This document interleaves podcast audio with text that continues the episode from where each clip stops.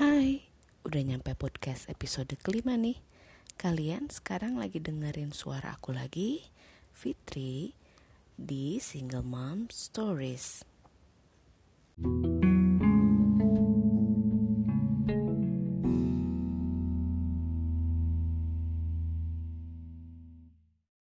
Siapa yang pernah ngalamin sikon seperti ini? Hmm, pas lagi dikejar-kejar deadline nih dari kantor atau mamis yang jualan online nih ya uh, ngedadak dapat orderan banyak semuanya pada minta selesai cepat pada minta diperhatiin cepat tahu-tahu anak pun minta diperhatikan. Ngedadak numpahin segelas susu lah atau ngedadak rewel lah minta perhatian lebih lah ngedadak nakal lah loncat-loncat kayak aduh Wah, sampai rasanya pengen teriak. Siapa yang pernah ngalamin kayak gitu? Aku pernah ngalamin kayak gitu. Ya, ya memang ya zaman sekarang ya. uh, hari gini buat bahkan buat yang momis yang uh, sama dedisnya berpasangan kadang nggak cukup ya uh, uang dari suami aja dan kita jadinya ikut bantuin juga cari sedikit rezeki buat tambahan Nah, apalagi yang single moms itu lebih-lebih lagi uh, segalanya harus cari sendiri, uang cari sendiri, nafkah cari sendiri, anak pun yang merhatiin kita sendiri gitu ya, belum urusan rumah. Wah, luar biasa.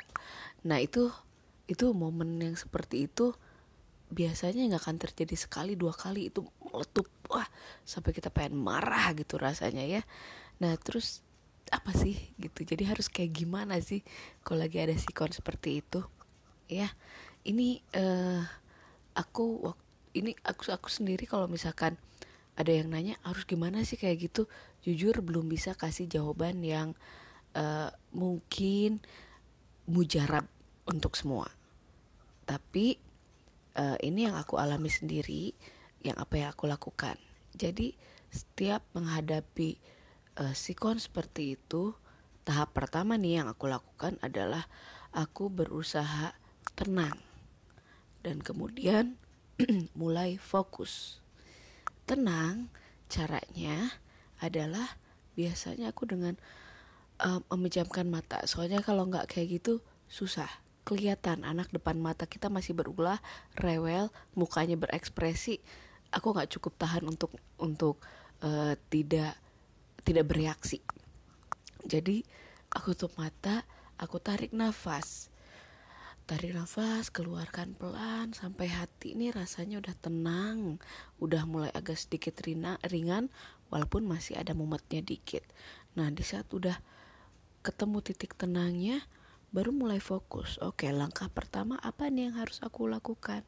Biasanya aku akan memprioritaskan anak dulu. Kenapa? Karena kalau anak tenang, kerjaan aku juga akan lebih lancar. Ya, untuk awalnya biasanya aku mengontak si orang yang memang berurusan dengan aku. Maaf ya, bentar. Uh, aku harus beresin dulu ini urusan aku. Aku harus harus uh, ngurusin anak aku dulu sebentar.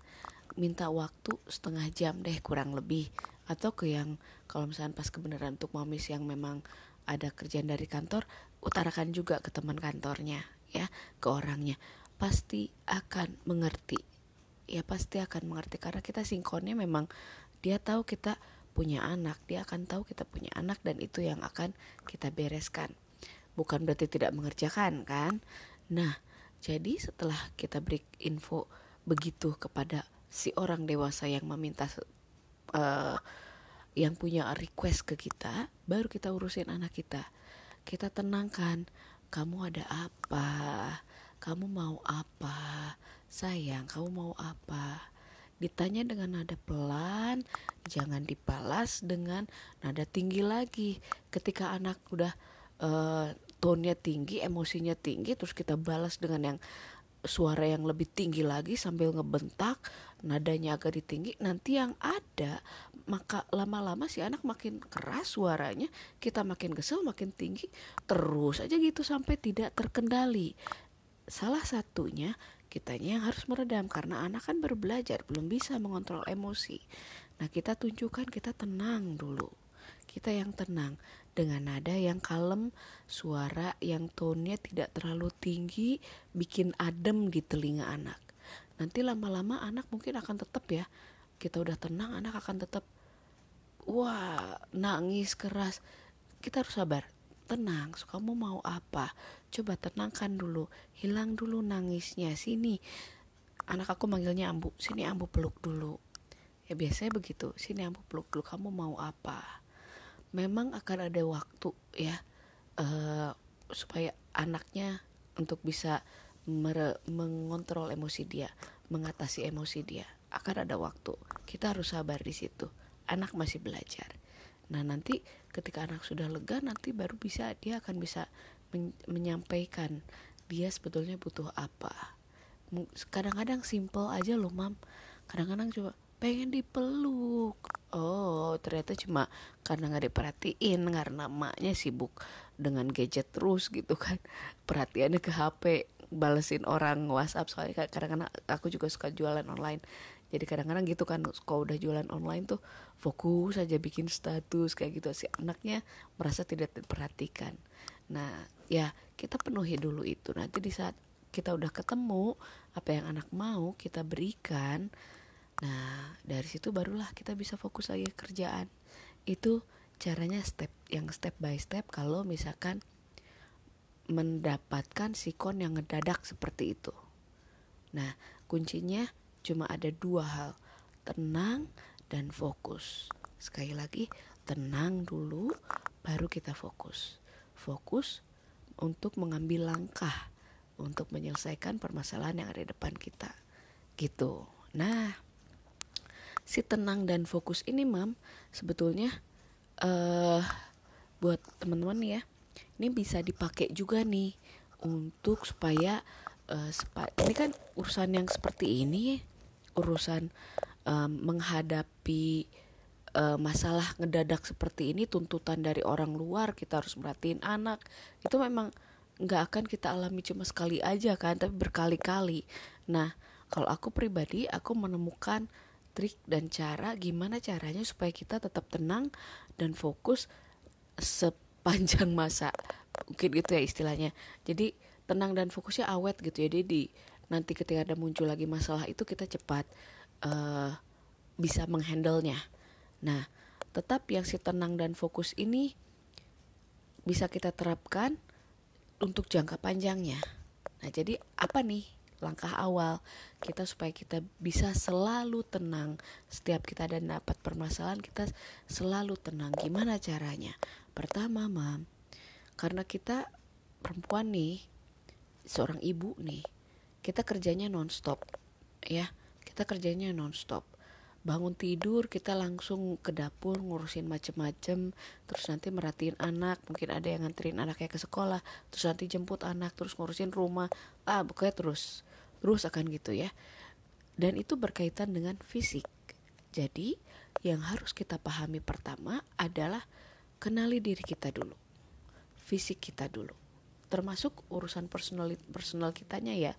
Personal needs dalam artian batin kita nih butuhnya apa gitu ya.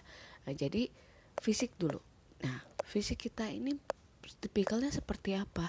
Apakah yang butuh jam tidur panjang tanpa terganggu? Apakah kita nggak boleh perut kosong dikit bawaannya jadi nafsu jadi marah-marah gitu ya uh, kita pahami dulu karena kita bergerak bekerja berkegiatan dengan fisik jadi cara yang pertama yang harus kita kenali adalah badan kita dulu. Badan kita supaya tetap fit, tetap dalam kondisi yang nyaman untuk diajak berkegiatan harus apa dulu nih? Ya, kalau yang misalkan tidurnya bisa sebentar-sebentar gitu ya bisa nggak masalah nah tapi kalau yang tidurnya harus cukup misalkan harus jam 9 tidur dan bangun nanti jam 5 subuh panjang waktu tidurnya misalkan atau bahkan lebih cepat lagi penuhi dulu itu. Kenapa? Karena kalau fisik kita tidak nyaman kita nanti jadi cranky jadi mudah marah. Jadi tidak nyaman jadi nggak clear pikirannya. Jadi diatur dulu pahami dulu fisik kita butuhnya apa tapi jangan berlebihan juga. Jangan merasa kita punya hak untuk uh, istirahat cukup. Anak lagi uh, butuh perhatian kita kita cuekin. Nggak bisa juga. Kita harus benar-benar paham. Kita harus temukan strategi yang pas untuk bisa memenuhi kebutuhan fisik kita sekaligus bisa merhatiin yang keluarga juga. Nah yang kedua nih mam gimana caranya supaya kita bisa tenang sepanjang uh, perjuangan kita menjadi ibu ini, perjuangan tanpa akhir ini adalah dengan satu berhenti mengkhawatirkan hal-hal yang belum terjadi. Misalkan berita nih ya di luar media memang gencar banget ini mem memberitakan eh, berita-berita yang bikin khawatir emak-emak gitu ya kayak misalkan penculikan anak organnya yang diambil lah yang begitulah terus uh, misalkan uh, apa namanya baru nih kemarin nih aku nonton nih di salah satu uh, stasiun TV jadi hal hal-hal yang dilakukan yang kejadian di sekolah yang guru yang melakukan kekerasan sama, sama anak lah atau anak yang uh, balik melakukan kekerasan juga sama guru ini kan hal yang bikin kita aduh anak kita gimana nih ke depan? Aduh gimana ya? Stop stop mengkhawatirkan. Stop terbawa terhanyut sama berita-berita negatif. Ya, hal itu mungkin terjadi. Ya, hal itu harus kita dalam tanda kutip aware kitanya. Tapi jangan terlalu berlebihan. Kita fokus dengan apa yang di depan kita. Jadi berhenti mengkhawatirkan hal yang belum terjadi, hal negatif yang belum terjadi atau hal negatif yang hanya mungkin terjadi ngapain gitu buang-buang emosi buang-buang energi gitu. Kita cukup tahu oh iya ada penculikan anak. Oh iya sikonnya kondisi kita di sekolah uh, keamanannya kurang atau gimana. Fokus. Fokus sama yang sekarang terjadi. Fokus yang ada dengan di depan mata kita. Itu aja. Salah satunya itu. Ya untuk bisa tenang. Yang ketiga untuk bisa tenang adalah kendalikan emosi. Bukan meredam emosi tapi kendalikan emosi. Kenapa? Kita tidak akan bisa menahan uh, sikap-sikap, ucapan-ucapan atau tindak tanduk orang-orang di sekitar kita. Mau itu anak, mau itu suami, mau itu mertua, mau itu orang tua kita sendiri, mau itu momis-momis yang lain yang di sekolah, tetangga, tidak bisa kita atur sikap mereka. Jadi caranya adalah kendalikan, bukan juga meredam. Kenapa? Karena kalau meredam berarti kita tidak menyelesaikan permasalahannya. Kita menahan emosi kita dan ujung-ujungnya nanti bisa meledak. Nah, caranya kita kendalikan dulu. Kendalikan emosi kita. Ya. Kita coba untuk lebih fokus ke hal yang positif. Ya jangan terpaku sama emosi-emosi negatif gitu yang emosi negatif itu bikin kita susah gerak itu jadi ketika misalkan kita menerima uh, omongan dari tetangga atau apa gitu ya terutama yang single moms ini uh, wah itu janda janda tuh gatel begini begitu terus ah pasti ya kalau ngelihat cowok gini ah pasti dia uh, cuma ingin memanfaat pengen duitnya aja atau banyak lah ya uh, gak usah dipikirin lah.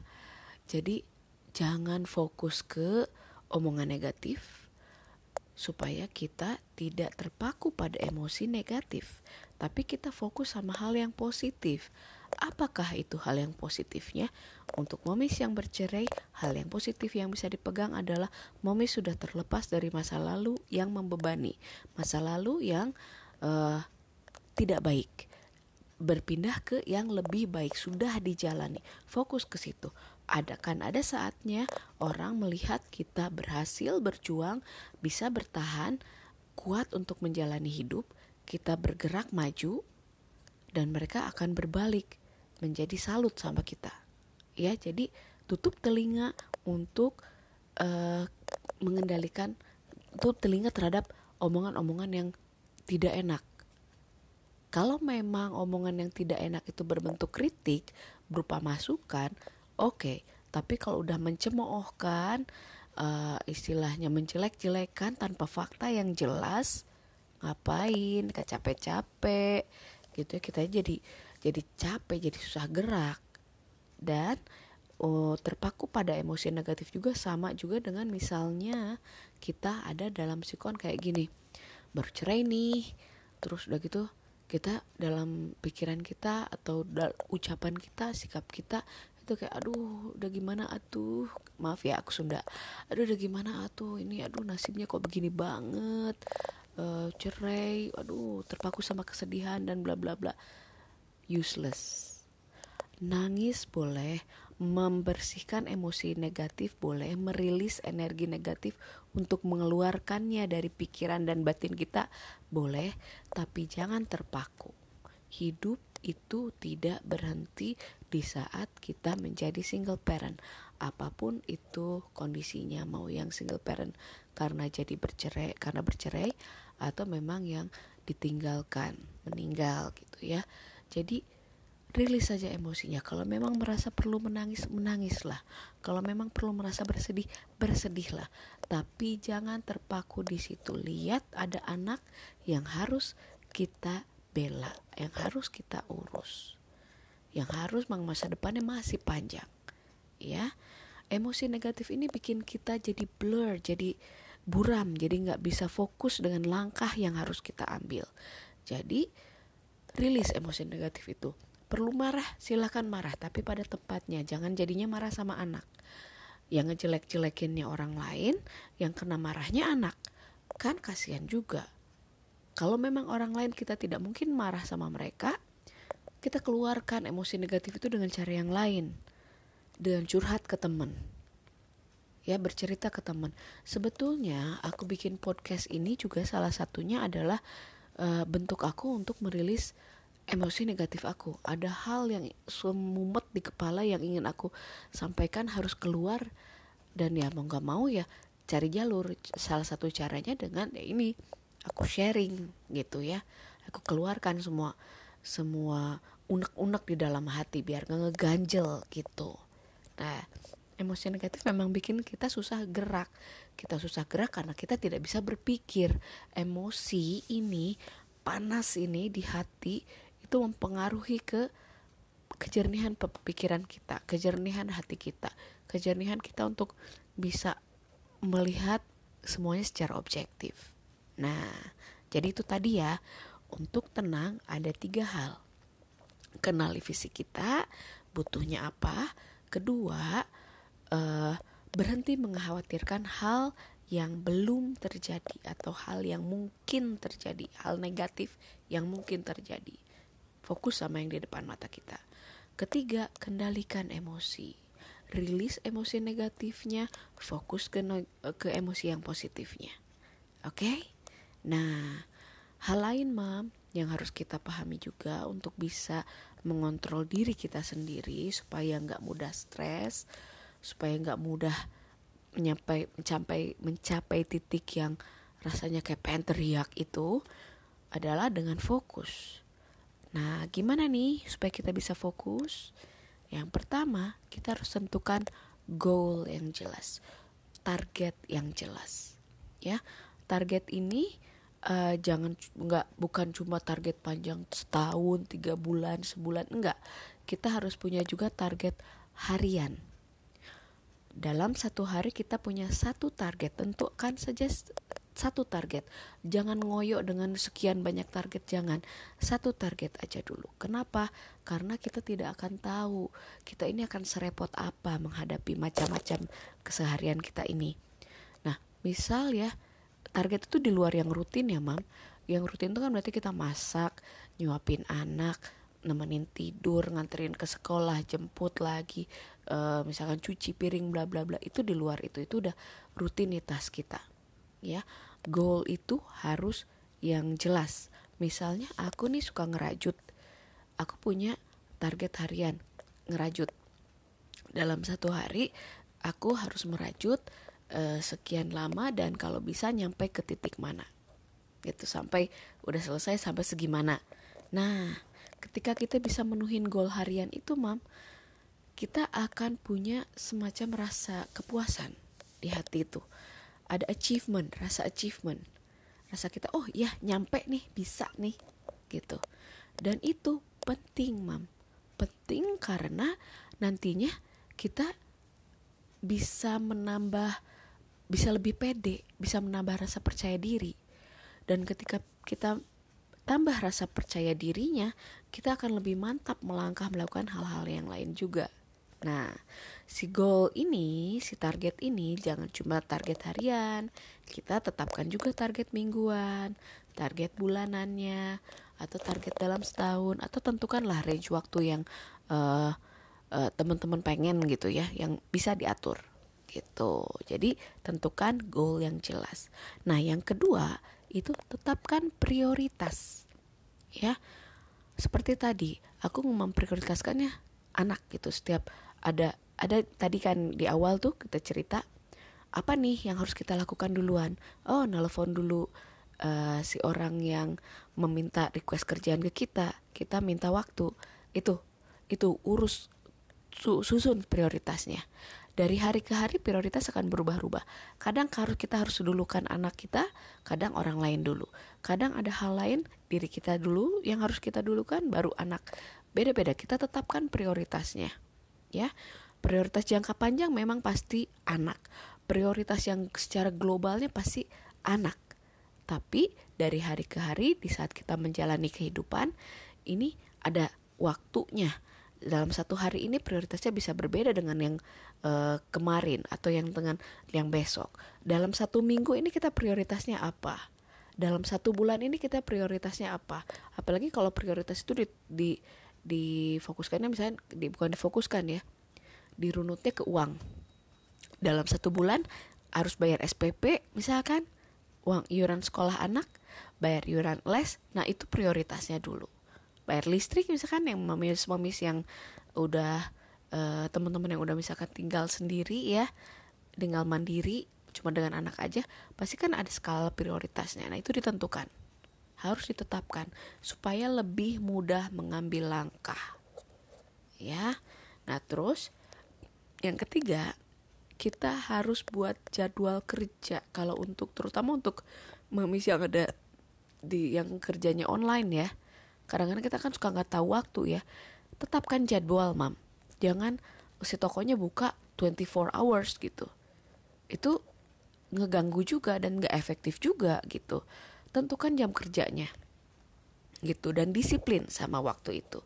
Dan buat mamis yang bekerja sorry kalau memungkinkan usahakan kerja itu cuma di kantor aja. Jangan dibawa ke rumah. Dan kalaupun terpaksa e, begitu nyampe ke rumah fokuskan dulu ke anak gitu ya. Nah sorry ya sorry. Nah jadi buat mami yang kerja uh, fokuskan dulu ke anak. Nah aku ada sedikit tips nih dari temen aku. Jadi ini waktu sebelum nikah sih. Ya kan waktu sebelum nikah kerjaannya pas lagi ada kerjaan aku kerjanya sampai begadang. Terus temen bilang ngapain begadang? Duh sorry banget ya ngapain begadang? Jadi lebih baik kita tidur lebih cepat tapi bangun sangat awal. Jadi badan segar fresh kerjaan pun lebih akan lebih baik hasilnya. Nah itu itu saya, saya uh, aku tetap pakai sampai sekarang. Jadi di saat ada kerjaan yang memang harus aku kerjain biasanya aku ngajak uh, anakku tidur lebih cepat. Berceritalah apalah emang agak susah sih tapi ya aku tidur aja bareng sama anak. Tapi aku bangun lebih cepat. Kadang bangun jam 3 kadang bangun jam 2 gitu ya. Tergantung dengan uh, aku butuh waktunya seberapa banyak. Itu jauh lebih fresh ngerjainnya daripada aku begadang. Kalau aku begadang uh, nanti kan anak sih tidur bias normal waktunya. Dia bangun di waktu yang normal. Di saat kita, anak bangun kita tidurnya masih kurang. Nah udah capek duluan gitu. Jadi lebih baik pasang alarm atau gimana lah gitu ya. Uh, tidur lebih awal terus nanti bangun pun lebih awal untuk kerjain kerjaan kerjaan yang kita terpaksa bawa ke rumah. Nah gitu ya. Nah itu tuh ada tiga hal ya. Jadi aku ulangi lagi sedikit ya. Untuk bisa fokus ada tiga hal. Yang pertama tentukan goal yang jelas. Goal harian goal mingguan bulanan atau per tahun tentukan waktunya sendiri lalu tetapkan prioritas. Ya prioritasnya harus bisa fleksibel juga dari hari ke hari tidak melulu sama gitu. Tapi prioritas paling besar pasti adalah anak. Yang ketiga buat jadwal kerja dan disiplin terhadap jadwal kerja itu. Nah, itu Mam. Jadi, itu tuh ya, dua itu, tenang dan fokus. Supaya kita bisa mengatasi semua uh, yang harus kita atasi. Hidup yang misalnya kehidupan kita yang memang kita jalani sendiri ini tanpa pasangan single moms ini ya buat teman-teman semua pertama tenang dan fokus tenang dan fokus ya nah kalau kita udah bisa nih tenang dan fokus, kita akan dapat uh, menjalani semuanya dengan tidak terlalu stres. Dan kita bisa lebih tepat mengambil keputusan dan bukan cuma tepat tapi efektif. Dan juga yang penting nih kita bisa lebih cerdik dan taktis setiap menghadapi permasalahan. Cerdik dan taktis itu penting banget gitu untuk untuk menjalani hidup ya. Cerdik dan taktis untuk menghadapi permasalahan. Terus kita juga karena kita punya goal tadi, kita hidup tuh ter, hidup tuh terasa lebih berprogres, ada achievement. Dan yang paling penting dari semua ini kalau kita udah bisa tenang dan fokus, anak diperhatikan, merasa terperhatikan dengan maksimal. Karena kita memperhatikan anak tepat pada waktunya, kita bekerja juga di waktu yang pas. Jadi semuanya ter tertata gitu kuncinya kenapa kita uh, merasa tidak teratur uh, waktu gitu ya merasa kepepet ini itu karena kita tidak tertata tapi kalau dengan tenang kemudian fokus kita akan belajar untuk menata kehidupan kita kalau hidup tertata ya insya Allah kita bisa hidup dengan lebih nyaman gitu walau apa pun kondisinya nah tapi nih mam ada satu nih yang harus diperhatikan juga. Tenang dan fokus ini itu harus dipelihara. Ya, harus dipelihara. Nggak bisa terus-terusan karena kita akan menghadapi rutinitas tuh sama kurang lebih ya. Nyari uang, beresin rumah, ngurusin anak, nyari uang lagi, beres terusnya begitu. Itu akan ada di titik jenuh. Makanya si tenang dan fokus ini harus kita pelihara. Caranya untuk memelihara ketenangan kita dan fokus kita adalah dengan meluangkan waktu untuk diri kita sendiri. Ya. Ketika lagi aduh ini kok jenuh banget nih ya gitu. Kita butuh waktu untuk diri kita sendiri. Bahkan untuk momis buat teman-teman yang memang uh, sekarang berpasangan sekalipun pasti akan butuh waktu untuk diri kamu sendiri. Itu cari waktu di mana kita bisa keluar sendiri atau lakukan apa pun lah gitu ya. Nah, luangkan waktu untuk diri sendiri ini fungsinya untuk apa? Itu seperti kayak ini mah kayak hmm, kayak tombol reset kalau di komputer tuh atau di HP ya ribut. Itu udah ngeheng udah lelet banget kerjanya udah udah kayaknya tuh udah endut-endutan banget. Reset lah itu. Nah itu fungsinya meluangkan waktu untuk diri sendiri adalah untuk menjernihkan pikiran kita dari kemumutan gitu, dari kemumutan yang bikin kita jadi uh, sulit untuk ambil keputusan, ya. Kita butuh waktu untuk diri kita sendiri. Bentuknya bisa apa pun, bisa misalkan keluar sama temen deket kita gitu ya, atau yang memang uh, teman-teman yang memang suka sendirian gitu ya cari waktu buat sendiri gitu. Entah baca entah apa. Itu penting. Karena nanti ketika pikiran kita udah jernih lagi hati kita udah enak lagi uh, kita udah merasa refresh lagi karena sudah di reset kita akan kembali bisa mengambil keputusan yang tepat baik dan efektif tadi gitu. Selain itu uh, meluangkan waktu untuk diri sendiri itu penting juga untuk bisa juga untuk membersihkan hati dari sampah-sampah emosi yang negatif ya. Supaya kita bisa e, bersikap dan bertindak secara rasional efektif dan hidup pun jadi lebih tenang. Nah wak ngeluangkan waktu untuk diri sendiri ini mungkin untuk beberapa teman-teman yang memang single parent bingung ya gimana caranya. Kalau kok rasanya nggak tega gitu ninggalin anak terus kita di luar ngafe gitu ya. Sementara anak dititipin sama orang. Kok nggak tega gitu? Nah sebetulnya tidak melulu harus seperti itu. Bisa kita pilih momen-momen yang pas. Misalnya kalau aku pribadi ya uh, selain tadi keluar sama pergi keluar ketemu sama sobat-sobat deket aku aku juga kadang weekly nih uh, suka merawat diri. Maskeran lah luluran lah. Itu kan waktunya benar-benar untuk memperhatikan diri sendiri. Nah dinikmati waktu itu. Dinikmati waktu itu. Dihargai banget karena kita pun harus menghargai diri kita sendiri gitu ya. Dan uh, aku juga kadang suka uh, ini apa namanya memanfaatkan waktu di saat anak sekolah. Kayak sekarang aku ngisi podcast ini pas lagi anakku sekolah. Lumayan kan waktunya gitu ya. Nah ini ini penting juga gitu. Ini baik juga buat kita karena tenang dan fokus memang harus dipelihara gitu tenang dan fokus harus dipelihara. Ya tadi balik lagi ke tadi ketenangan itu bisa didapat ketika batin kita pun kebutuhan batin kita pun terpenuhi. Salah satunya adalah dengan memperhatikan diri sendiri.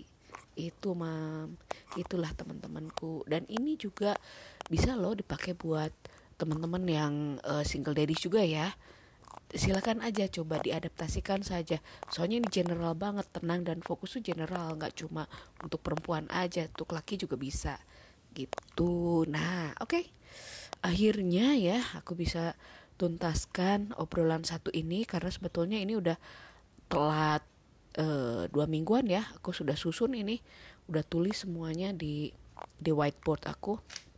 Udah disusun materi apa aja yang pengen aku sampaikan dan baru sekarang ya karena minggu kemarin kebetulan aku sibuk banget. Oke? Okay? Nah, segitu aja. Semoga ini bermanfaat, semoga ini bisa uh, menjadi solusi buat permasalahan permasalahan teman-teman semua. Balik lagi yang tadi ya, tenang dan fokus. Dan ini semuanya untuk apa? Supaya kita bisa happy. ya, happy parents, happy children. Ya itu pasti. Gitu. Jadi momis uh, berusaha untuk selalu happy, temukan kebahagiaan masing-masing dengan caranya sendiri-sendiri. Nah, kalau aku ini aku sukanya bikin podcast begitu. Oke, okay? sampai ketemu lagi di podcast selanjutnya. Ya, bye, see you, be happy always.